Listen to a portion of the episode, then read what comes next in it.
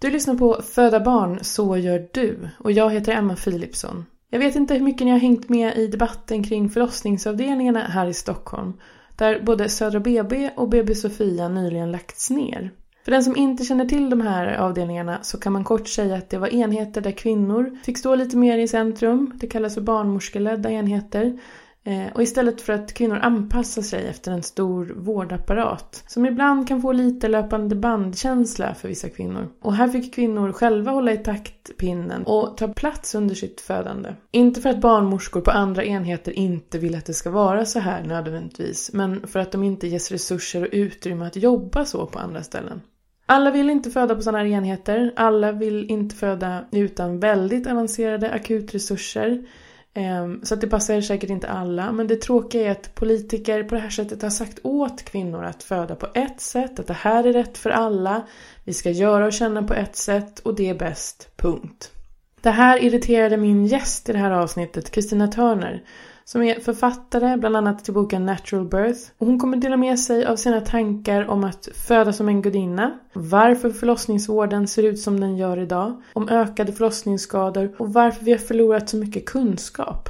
Dessutom kommer hon berätta varför hon tog initiativ till den första svenska husockupationen på 15 år och gick in på BB Sofia en minut före midnatt innan de bommade igen sin verksamhet. Det kommer bli mycket prat, mycket pepp Lite om hur man ska tänka inför en, en förlossning om man ska föda nu så här på sommaren. Är det farligt att föda barn? Ja, jag kommer fråga henne massa saker. Både utifrån det hon har skrivit i sin bok och utifrån sin erfarenhet och sitt engagemang. Eh, hon är en eldsjäl, en tänkare som inte gillar historielöshet och en sann inspiratör. Varsågoda, här kommer Kristina. Det är inte så att man kontrollerar, det handlar inte alls om att kontrollera skeenden. Oväntade saker kan alltid uppstå, men vad du kan skapa inom dig själv, det är en närvaro som inte blir lika mycket offer för omständigheterna.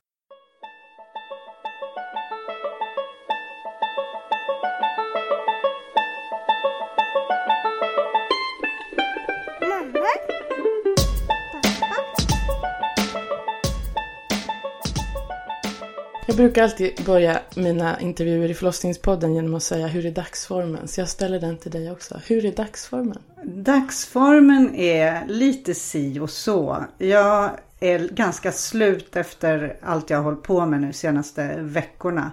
Och i fredags fick jag urinvägsinfektion. Så jag har tagit antibiotika och håller på att återhämta mig. Eftersom du frågar så ja. berättar jag. Ja, men jag tänkte precis säga det var, härligt för alltid så får man svaret, väldigt ofta så får jag svaret Det är bra. Och sen så kommer Jag har inte sovit någonting, jag har ammat si och så mycket. Eller jag liksom så. Men så, så att mm. standardsvaret är väldigt mm. ofta att det är bra. Mm. Du, då ska jag direkt passa på att fråga Vad är det du har gjort så mycket de senaste veckorna? Ja, egentligen började det med när Södra BB lades ner i höstas.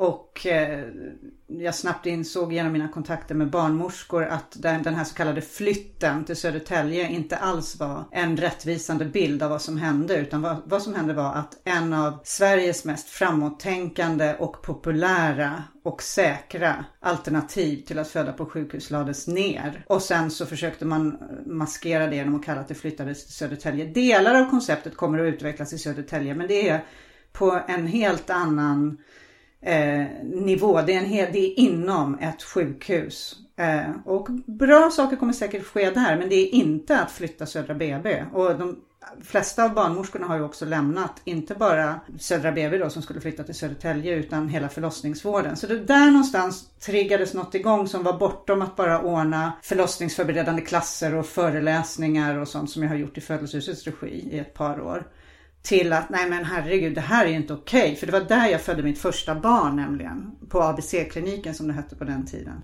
För då ska jag fråga, vad är det du, um, vad är, det du är engagerad i? Ja, jag engagerar mig i allting som har med födande och livmoder att göra. Det, det har utvecklats till min ingång, mitt angreppssätt till eh, frågor som gäller att stärka kvinnokroppar. De kroppar som föder barn helt enkelt. Och själar, kropp och själ. Så ja, ibland kallar jag mig födelseaktivist.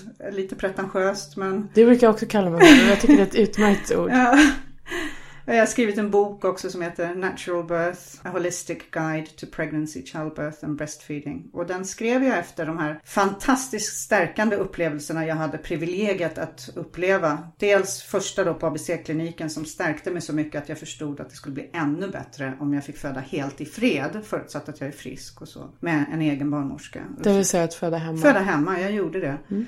Ja, men i alla fall, det började med Södra BB. Så då, då ordnade jag en demonstration utanför Södra BB eh, för att stödja barnmorskorna och bara visa att det inte det är inte okej. Det är många. Vi var väl kanske 25-30 personer i alla fall och det kom lite media. Men sen då när nyheten om BB Sofia kom ut att det också skulle stängas. Så att alltså bara skulle finnas en möjlighet att föda i Sverige och det är på förlossningsavdelning på sjukhus. Då, då på något vis så var det droppen som fick bägaren att rinna över. För då blev det som att finns det inga valmöjligheter alls. För varför är du så passionerad för BB Sofia och Södra BB? Därför att vårdfilosofin som ligger bakom de enheterna är mycket mer på kvinnans villkor, eller den födandes villkor. På vilket sätt? Det är, den födande står i centrum, inte vårdrutiner. Inte effektivitet. Det, det är platser där förlossningsförloppet får ta den tid det tar. Där man inte skyndar sig att sätta igång för man vet att man har en kö av födande som står bakom som ska in. Man måste ha rummen.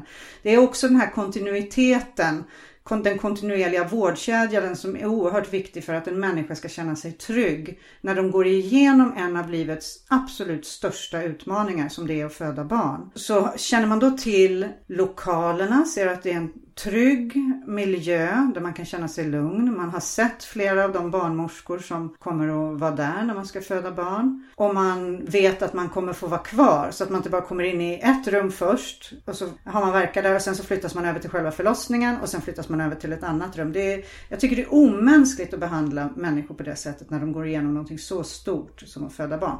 Så eh, det, det grundläggande med både Södra BB och BB Sofia är småskaligheten, det vi kallar barnmorskeledd förlossningsvård. Och vad är det? Ja, det, för, för mig så betyder det en vårdfilosofi där, där kvinnan, den födande, står i centrum och inte institutionens behov står i centrum. Om man ska sammanfatta det mm. väldigt mm. kort. Mm. Sen så finns det ju många andra definitioner. Det, jag tycker det viktigaste som behöver lyftas fram i Sverige det är att forskningen visar överväldigande att man helt enkelt inte behöver akutsjukhus när friska människor ska föda barn. Och det här har tillämpats i många andra europeiska länder och kallas då, då kallas man föder på barnmorskeledd klinik eller birth center i England. Och det finns olika varianter av det. Det kan vara alongside a hospital som Södra BB var då, i anslutning till sjukhus. Eller det kan vara helt fristående och då är det alltså helt utan akutresurser. Så BB Sofia var egentligen i den bemärkelsen inte en barnmorskeledd klinik för där fanns ju alla akutresurser, neonatal, anestesi, eh, kirurgi.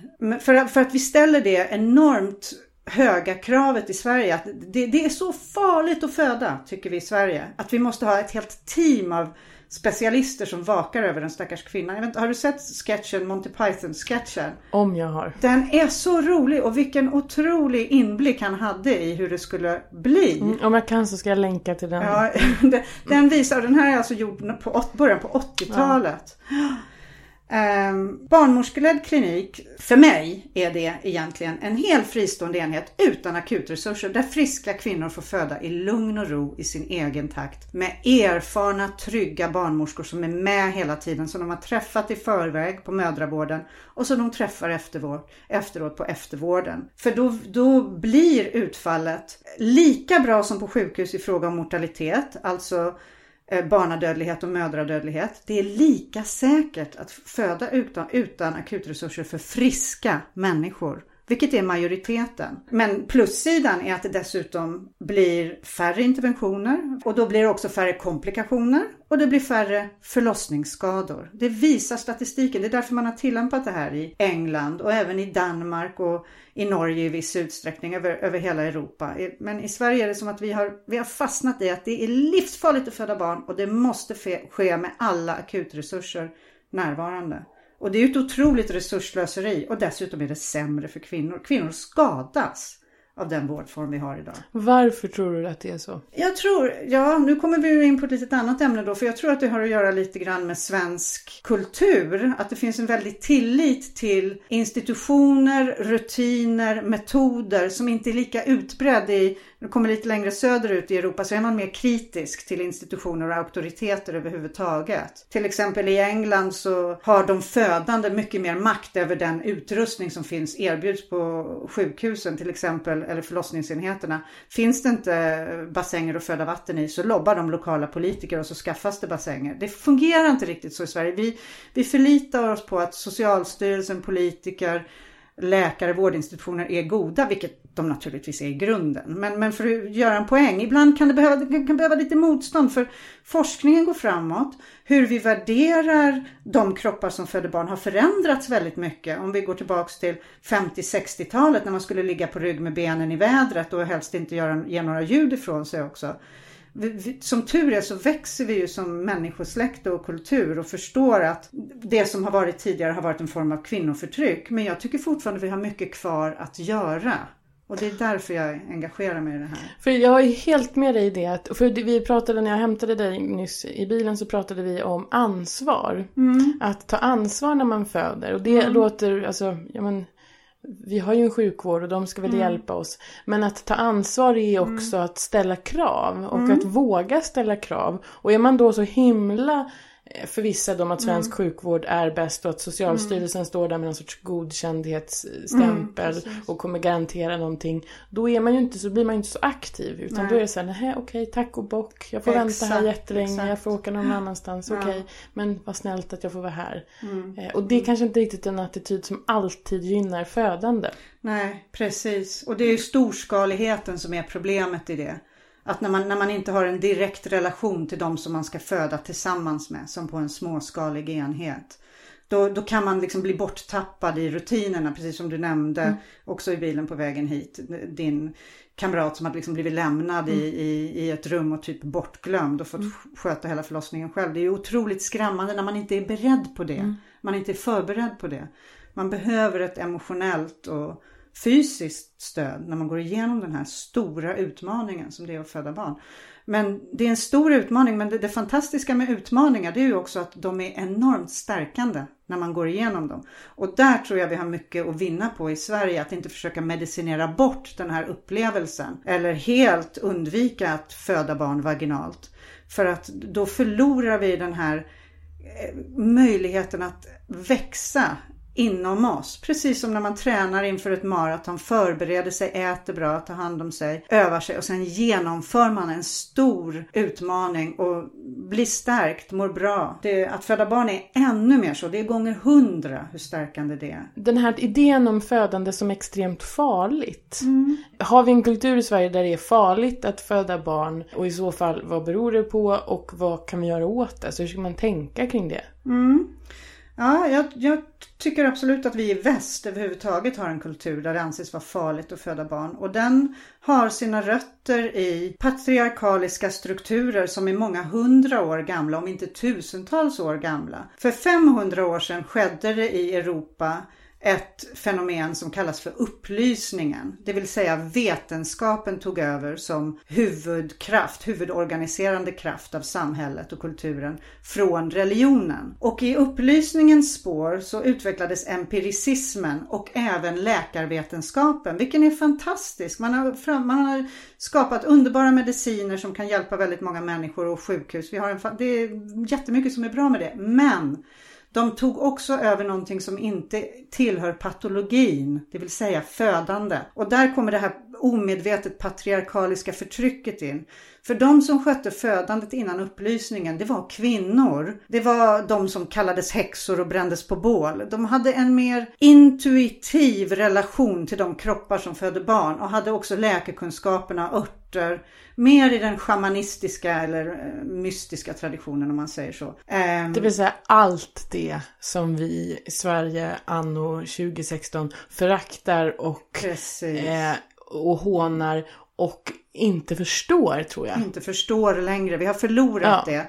Vi har fått läkekonsten vilken är fantastisk Mm. och ledde till jättemycket förbättringar. Men födandet är inte patologiskt. I, i, i alla fall inte det- majoriteten. Det vill säga, det är ingen sjukdom. Det är ingen sjukdom exakt. Det är, så det, det är ingenting som, som ska ske på sjukhus för majoriteten, de som är friska. Det är ungefär 75%, förmodligen mer. Men jag måste vara konservativ i vad jag säger. Eh, så läkarvetenskapen då tog över och då kallade man de här kloka kvinnorna för häxor, brände dem på bål, förkastade deras metoder med att skrubba naglarna jättenoga till exempel. De hade sina ritualer och rutiner. De visste ingenting om bakterier men de förstod att man måste vara ren. Eh, läkarvetenskapen tog över och eh, kvinnor uppmanades att läggas på rygg så att läkaren kunde se tydligt, sära benen. Det vill säga anpassa sig efter läkarens, Efter, ja, den manliga läkaren. Precis, läkarens. och där någonstans börjar det. Anpassa sig efter institutionens behov och rutinernas behov. Och sen kom också det här då med att barnsängsfeber introduceras. För en gentlemans hand är alltid ren. Och läkare var ju gentlemän. Så de tvättade inte händerna efter. De hade gå- gått och obducerat någon. Så gick de in och förlöste en kvinna. Förstår du? Så utvecklades barnsängsfeberfenomenet. Så det kommer från patriarkaliskt förtryck. Och då blev man ännu räddare för att föda barn. Det var ju jättefarligt. Alla dog ju. Alla började dö i drivor när de skulle föda barn. Och så skapade man barnbördshus. Där folk skulle föda, ligga nära, nära, nära varandra. Och så gick läkarna från kvinna till kvinna till kvinna.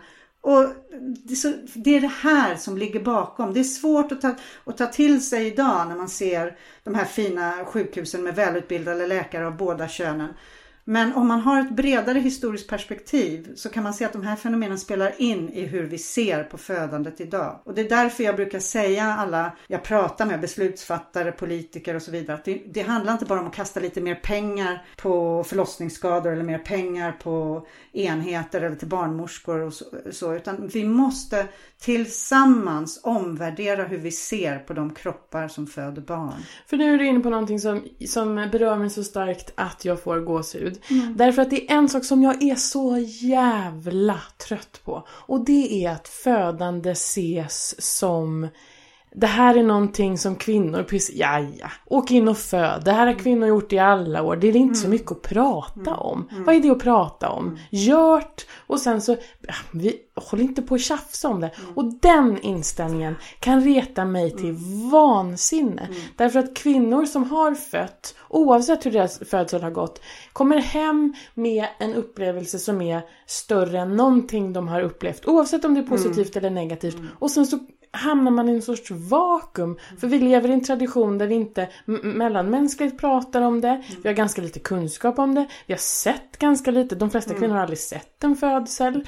Så att man döden. kastas in i någonting och sen kommer man hem så sitter man där med ett barn och så ska allting funka och man ska amma och så Mm. vet man inte vad man ska göra av den där upplevelsen. Och det tror jag är för att vi har lärt oss att födande är lite eh, tjafsant om Oviktigt. det. Ja! Och det är det här patriarkaliska Ja. igen. Nu kan vi gå 10-20 tusen år tillbaka. För om du tittar på de statyetter som vi har, eh, alltså vi, hur vi kan studera hur kulturer var organiserade för 10 000 år sedan. Så ser man att det är matriarkaliska fertilitetskulturer. Då kunde man värdera de kroppar som föder på ett mycket mer rättvisande sätt. Du vet de här svulstiga gudinnorna med sina bröst och magar och höfter. Så- Det är ju någonting som nästan är... För det första så skulle det aldrig ske idag. Nej. Och jag menar, nu lever vi i en Instagram och Facebook-era Mm. där, där eh, bröstvårtor och sånt, eh, födslar inte får synas. Mm. Så hemligt är det. Men också att det är... eh, Men det är, så, det är så främmande för Mm. oss. Men vad är det att liksom, avbilda? Jo men det är därför jag håller mina föreläsningar Född som en gudinna. För att om man tittar på gudinnerepresentationer genom kulturen, man kan gå tillbaka 10 000 år. Så man kan faktiskt hämta väldigt mycket styrka av det. För då ser man hur snedvriden vår lilla lucka i tiden är. Det är bara just nu det ser ut så här. Det har inte varit så alltid. Eh, Och då kan man få mer styrka att följa sin egen inre röst och ha tillit till hur man själv egentligen känner inför och inte bara lyssna på, som du säger, Socialstyrelsens rekommendationer. Och... Och nu om vi går tillbaks till Södra BB och Mm. BB Sofia. För, för ni ockuperade. Ja, det gjorde vi. Det var dags att handla och inte bara klicka på Facebook likes kändes det som. Nej men det, jag har ju under de här åren jag har bott i Sverige blivit vän med många barnmorskor på Facebook och då, då har jag sett hela det här utspela sig live. Man ser någon status. De var så ledsna de barnmorskorna, både på Södra BB och BB Sofia. Det är ett trauma för de här människorna som verkligen brann för en god förlossningsvård med kontinuerlig vårdkedja och det här mänskliga och att kvinnor ska få ta tid på sig att föda. Eh, och så på söndagskvällen där innan portarna stängdes för sista gången så var det en barnmorska som skrev 23.59 ikväll stängs dörren för sista gången. Jag går hem i regnet och tårarna rinner över mitt ansikte. Oh, ja, då var klockan typ fyra på eftermiddagen. Jag var tänkte, nej vad fan, nu måste någon handla. Det här är ju helt för mycket. Nu ska alla föda på akutsjukhus i hela Sverige. Tvärt vad forskningen säger Tvärt vad resten av Europa gör. Det, det här är ju helt, det, det är sinnessjukt. Men också tvärt vad så många kvinnor vill. vill. Precis. Eh, men i alla fall så att då gjorde jag ett litet Facebook-event där det stod Ska vi ockupera? Vi ockuperar. Vi, vi går in i natt. En minut i tolv så går vi in och sätter foten i dörren. Så, sen får de släpa ut oss. För att, för att lyfta frågan, för Men att visa Men jag måste bara fråga, varifrån fick du idén att ockupera? Ingen aning. Det känns Det så... måste vara för att jag är tillräckligt gammal för att ha varit med på 70-talet. Ja, eller att du har någon sorts... Bara, det var så här, ockupation. Ja, men det, alltså man kan ju hålla på och lobba politiker och de bara, de bara ler och smilar och säger att de lyssnar och man kan göra Facebook-sidor och allting. Men ibland måste man jag tror kanske det har lite att göra med mitt så historiska perspektiv. Mm. Att jag, jag, är inte riktigt så låst i min samtid alltid. Jag bryr mig inte så mycket om vad andra tycker om mig egentligen. Jag känner, nej men det här händer när jag lever och det här är fan mig inte okej. Okay. Jag måste göra någonting nu. Det är tänk dig själv om man lever under nazismen eller när de mät, mätte samernas skallar eller något sånt. Någon måste ju någon måste vara den första som säger att nej men hold on a minute, det här är inte okej. Okay. Och så säger alla, jo då det är det visst det och vi är så duktiga, vi vet vad vi gör, forskning, läkare, bla bla bla. Men i alla fall så det var det. Och så frågade jag min son, min, min 14-årige son. Han sa, jag är på mamma, jag vet, jag förstår precis hur du tänker, vi gör det. Och så skrev jag på Facebook-inlägget, får vi ihop 100 personer så ockuperar vi ikväll. Vi fick ihop sju. Men vi sju började direkt bara, mässa varandra och säga vi måste göra, ja nu gör vi det, nu gör vi det. Så vi var sju personer inklusive min 14-åring som gick in en minut i midnatt. Och eh, då hade jag, då hade jag ringt den här barnmorskan, hon som skrev att tårarna rann på hennes ansikte och sagt att vi tänker göra det här. Hur, hur tror du att personalen känner? Hon säger jag tror de kommer välkomna er med öppna armar. Så, så vi blev välkomnade. Och eh, efter ett par timmar så var, det, var vi 11, nästa dag var vi 20 och sen höll det på då ibland måste man våga chansa lite också. Man måste våga göra fel. Tänk om, om det bara hade kommit vi sju och sen blev det ingenting mer av det. Okej, okay, men det var en risk. Men nu visade det sig att det faktum att vi kände så starkt att vi faktiskt gjorde någonting. Det är en indikation på att det är många som känner mer eller mindre likadant. Men kanske inte vågar Och vet du vad jag tror också att det är? Jag tror att det är ett sätt att smitta andras inre, liksom ja. kanske som inte, känsla som inte ligger lika långt fram och inte, ja. som inte handlar lika mycket. Den där känslan av att innerst inne att så här, är det här rimligt? Ja. På så kort ja. tid, två stycken. De säger åt oss att vi ska föda på samma sätt. Att vi inte ska få välja. Att det här är något så bortskämt Stockholmsfenomen. Eh, fast vi vill att det här ska finnas överallt och att kvinnor ska få välja. Är det rimligt? Mm. Och genom att ni, bara det ordet ockupation, mm. Mm. det är ett ganska starkt ord. Genom mm. att ni gick dit så tror mm. jag också att det smittar ja. en känsla ja, hos andra. Att, att det är så här, Det är som i sjutton Det inte är rimligt. faktiskt inte okej. Okay. Nej, exakt. Så den ockupationen tror jag fick ringar på vattnet ja. i andras, även om folk inte var där, ja. i deras medvetande att man bara, men det här är Det är faktiskt inte bara jag som tycker Nej. att det här är knäppt. Nej. Utan, men vi kallar oss föda på våra villkor. Det är liksom en lös sammanslutning, precis som födelsevrålet. Det är liksom viktigt att man faktiskt samverkar och att politikerna ser att det är många som är missnöjda med hur det är nu. Inte bara politiker utan vårdinstitutionerna också. Men vad vi gjorde under den här tiden var att vi tog fram, vi pratade väldigt mycket om vad är det egentligen som behövs? Och kom fram till att det är en fundamental översyn av förlossningsvården. Det, det, det räcker inte med att bara säga rädda BB Sofia eller ge 20 miljoner till det eller 100 miljoner till det. Utan man måste helt enkelt ta fram nya riktlinjer för förlossningsvården, egentligen nationellt.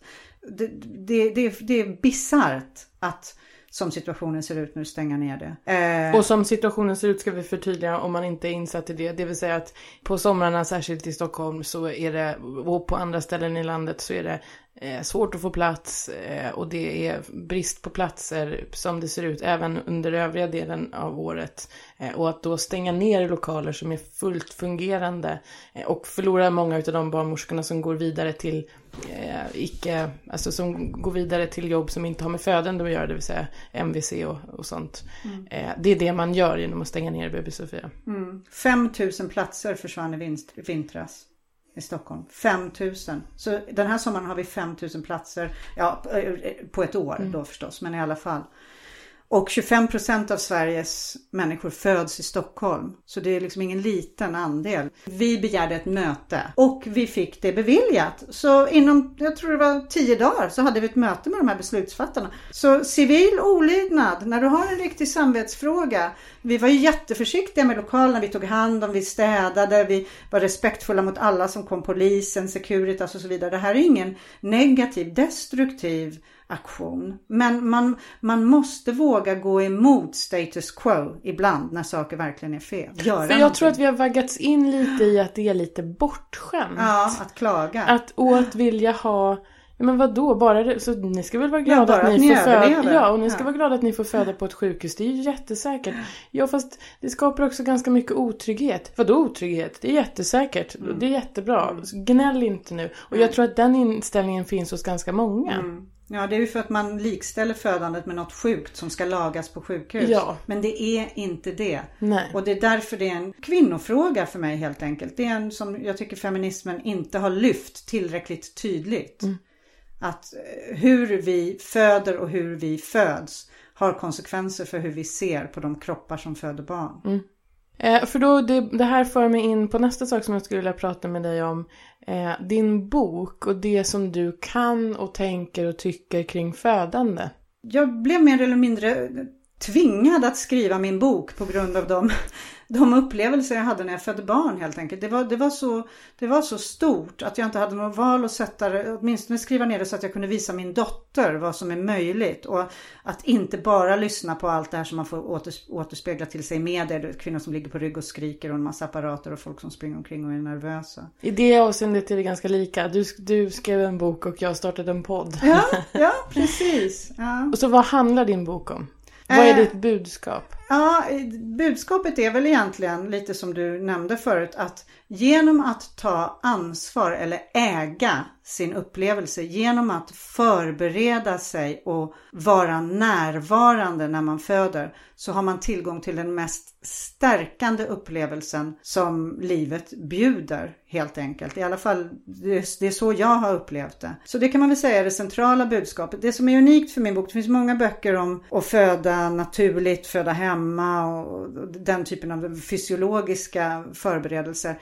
Jag tittar rätt mycket på det själsliga eller psykologiska, den, den inre tillväxt som kan ske genom att vara närvarande under graviditeten. Alltså graviditeten, när fostret växer i, i din mage så sker processer som ligger bakom många stora fenomen i kosmos. Kosmiska tillväxtprocesser. Eh, celldelningen. Eh, jag såg att du har Vesica Pisces tatuerad på armen. Jag vet inte vad den symbolen betyder för Det här dig. är en kristen symbol. Ja, mm. exakt. Men vet du varför? Ja, ja. Ja, så Vesica Pisces det är alltså skärningspunkten mellan två, två cirklar och där uppstår allt liv i vulvan. Det är där vi avbildar modersgudinnan, jungfru Maria. Så jag, jag, jag går in mycket med på, på det här gudinneperspektivet och själ, själslig utveckling är väl egentligen det som är speciellt med min bok. Sen pratar jag mycket också om hur man kan förbereda sig mentalt och göra meditationer och... Och om vi nu ska ge kvinnor som lyssnar på den här serien inför, oavsett om de ska föda den här sommaren eller när de ska föda. Om du ska ge dem nu då, råd, tips, kunskap, vad skulle du säga? Jag skulle säga, förlita dig inte på yttre rutiner och institutioner. Läs på själv, känn efter hur din kropp känns lyssna på dig själv. Förbered dig. Genom att förbereda sig och eh, visualisera hur man skulle önska att det skulle bli till exempel. Så kan man faktiskt påverka hur det också blir. Det är, det är inte så att man kontrollerar, det handlar inte alls om att kontrollera skeenden. Eh, oväntade saker kan alltid uppstå men vad du kan skapa inom dig själv det är en en närvaro som inte blir lika mycket offer för omständigheterna som när du inte riktigt är med utan bara litar på att andra ska göra rätt. Och genom att äga din graviditet och ditt födande, läsa på om det själv, så kommer du också att kunna ta för dig bättre i den yttre världen när det behövs. Och den yttre världen kommer reagera på, på ditt tillstånd, din självsäkerhet, din tilltro till din kropp. Så det är ett väldigt intressant samspel mellan yttre värld och de inre energier man, man själv kan påverka och skapa. Det är väl det jag skulle säga. Och då tänker jag så här, under en graviditet, under mm. en förlossning, för du sa att man kan inte påverka allting. Vad gör man om man befinner sig i en situation då, under, det händer saker eller man, mm. som man inte har velat, interventioner, vad det månde vara. Mm hur, hur ska man då liksom vara i sitt liksom, äga eller? Ja, jag tänker mig så att man, man förbereder sig, läser på, visualiserar hur man ska bli, hur, hur, man, hur man vill att det ska bli och sen släpper man taget. Och så får det som ska komma komma. För det, det, är ju inte så att bara för att man har förberett sig så kommer det bli så. Självklart inte. Men däremot ditt inre är mycket starkare och mer robust. Även i det som ja, då kanske ja, händer. Helt oväntat. Ja. Men om vi nu ska ha en evidensbaserad västerländsk vård, titta då för 17 på evidensen som visar att för majoriteten friska födande så är det precis lika säkert att föda helt utanför sjukhus som att föda på sjukhus. Däremot får du mindre skador. Och, och, och framförallt det viktiga när man föder är ju att man känner sig trygg. Ja, precis. Och jag, jag måste, jag måste snabbt rätta, rätta mig där. Det är absolut inte så att jag uppmanar folk som ska föda i sommar att inte föda på sjukhus. Nej. Man måste förbereda sig noga för det. Man mm. måste vara påläst. Man, man ska absolut ha barnmorska. Jag är ingen fan av så här free birthing. Jag tycker barnmorskor fyller en så viktig och gudinnerlig funktion i vår värld. Jag har fått så mycket respekt för dem under de här två åren i Sverige. De är så värdefulla. Använd barnmorskornas kompetens. Men det du säger är att det är inte livsfarligt att föda barn. Nej, exakt. Exakt. Eh, oavsett var man föder. Nej. Och att man måste lita på sig själv och ja. ta ansvar. Ja. För du säger gudinna, i den här podden så har det blivit, det myntades av min syster i första avsnittet som sa att man ska födas som en, man ska vara som en amerikansk president när man ja. föder barn. Att allting ska fixas och att man ska här, kunna ställa krav och ordna. Så nu har det blivit en grej i den här podden att, mm. att, att, eh, att födas som en president. Eh, gudinna, jag förstår historiskt sett, det kanske är lite mer, men anno 2016 så har blivit president. Men oavsett om det är president eller, eller gudinna, det är att man själv också ska ta ansvar och, och våga lita på det. Mm. Känns det konstigt? Ja men då är ja, det konstigt. Exakt, exakt. Eh, har jag glömt någonting? Är det någonting som du, ska, som du skulle vilja skjuta ut där? Få med? Något tips, något råd, någon tanke, någonting? Ja, jag, det enda jag skulle säga är att, att födande Engagera er, gå, gå samman, bilda grupper. Säg hur ni vill ha det när ni ska föda barn. Säg det tydligt. Eh, anslut er till oss, absolut. Eller födelsevrålet. Är... Vi är födda på våra villkor. Födelsehuset Sverige är en fantastisk organisation. Eh, födelsevrålet. Men engagera er, säg hur ni vill ha det. För så länge ni inte säger någonting så kommer det fortsätta så som det är. Så ljuvliga slutord. Det är så skönt att det kommer från någon annan. Det är så skönt att någon annan sitter här och säger så kloka saker. Tack så jättemycket för att du kom hit. Tack Anna.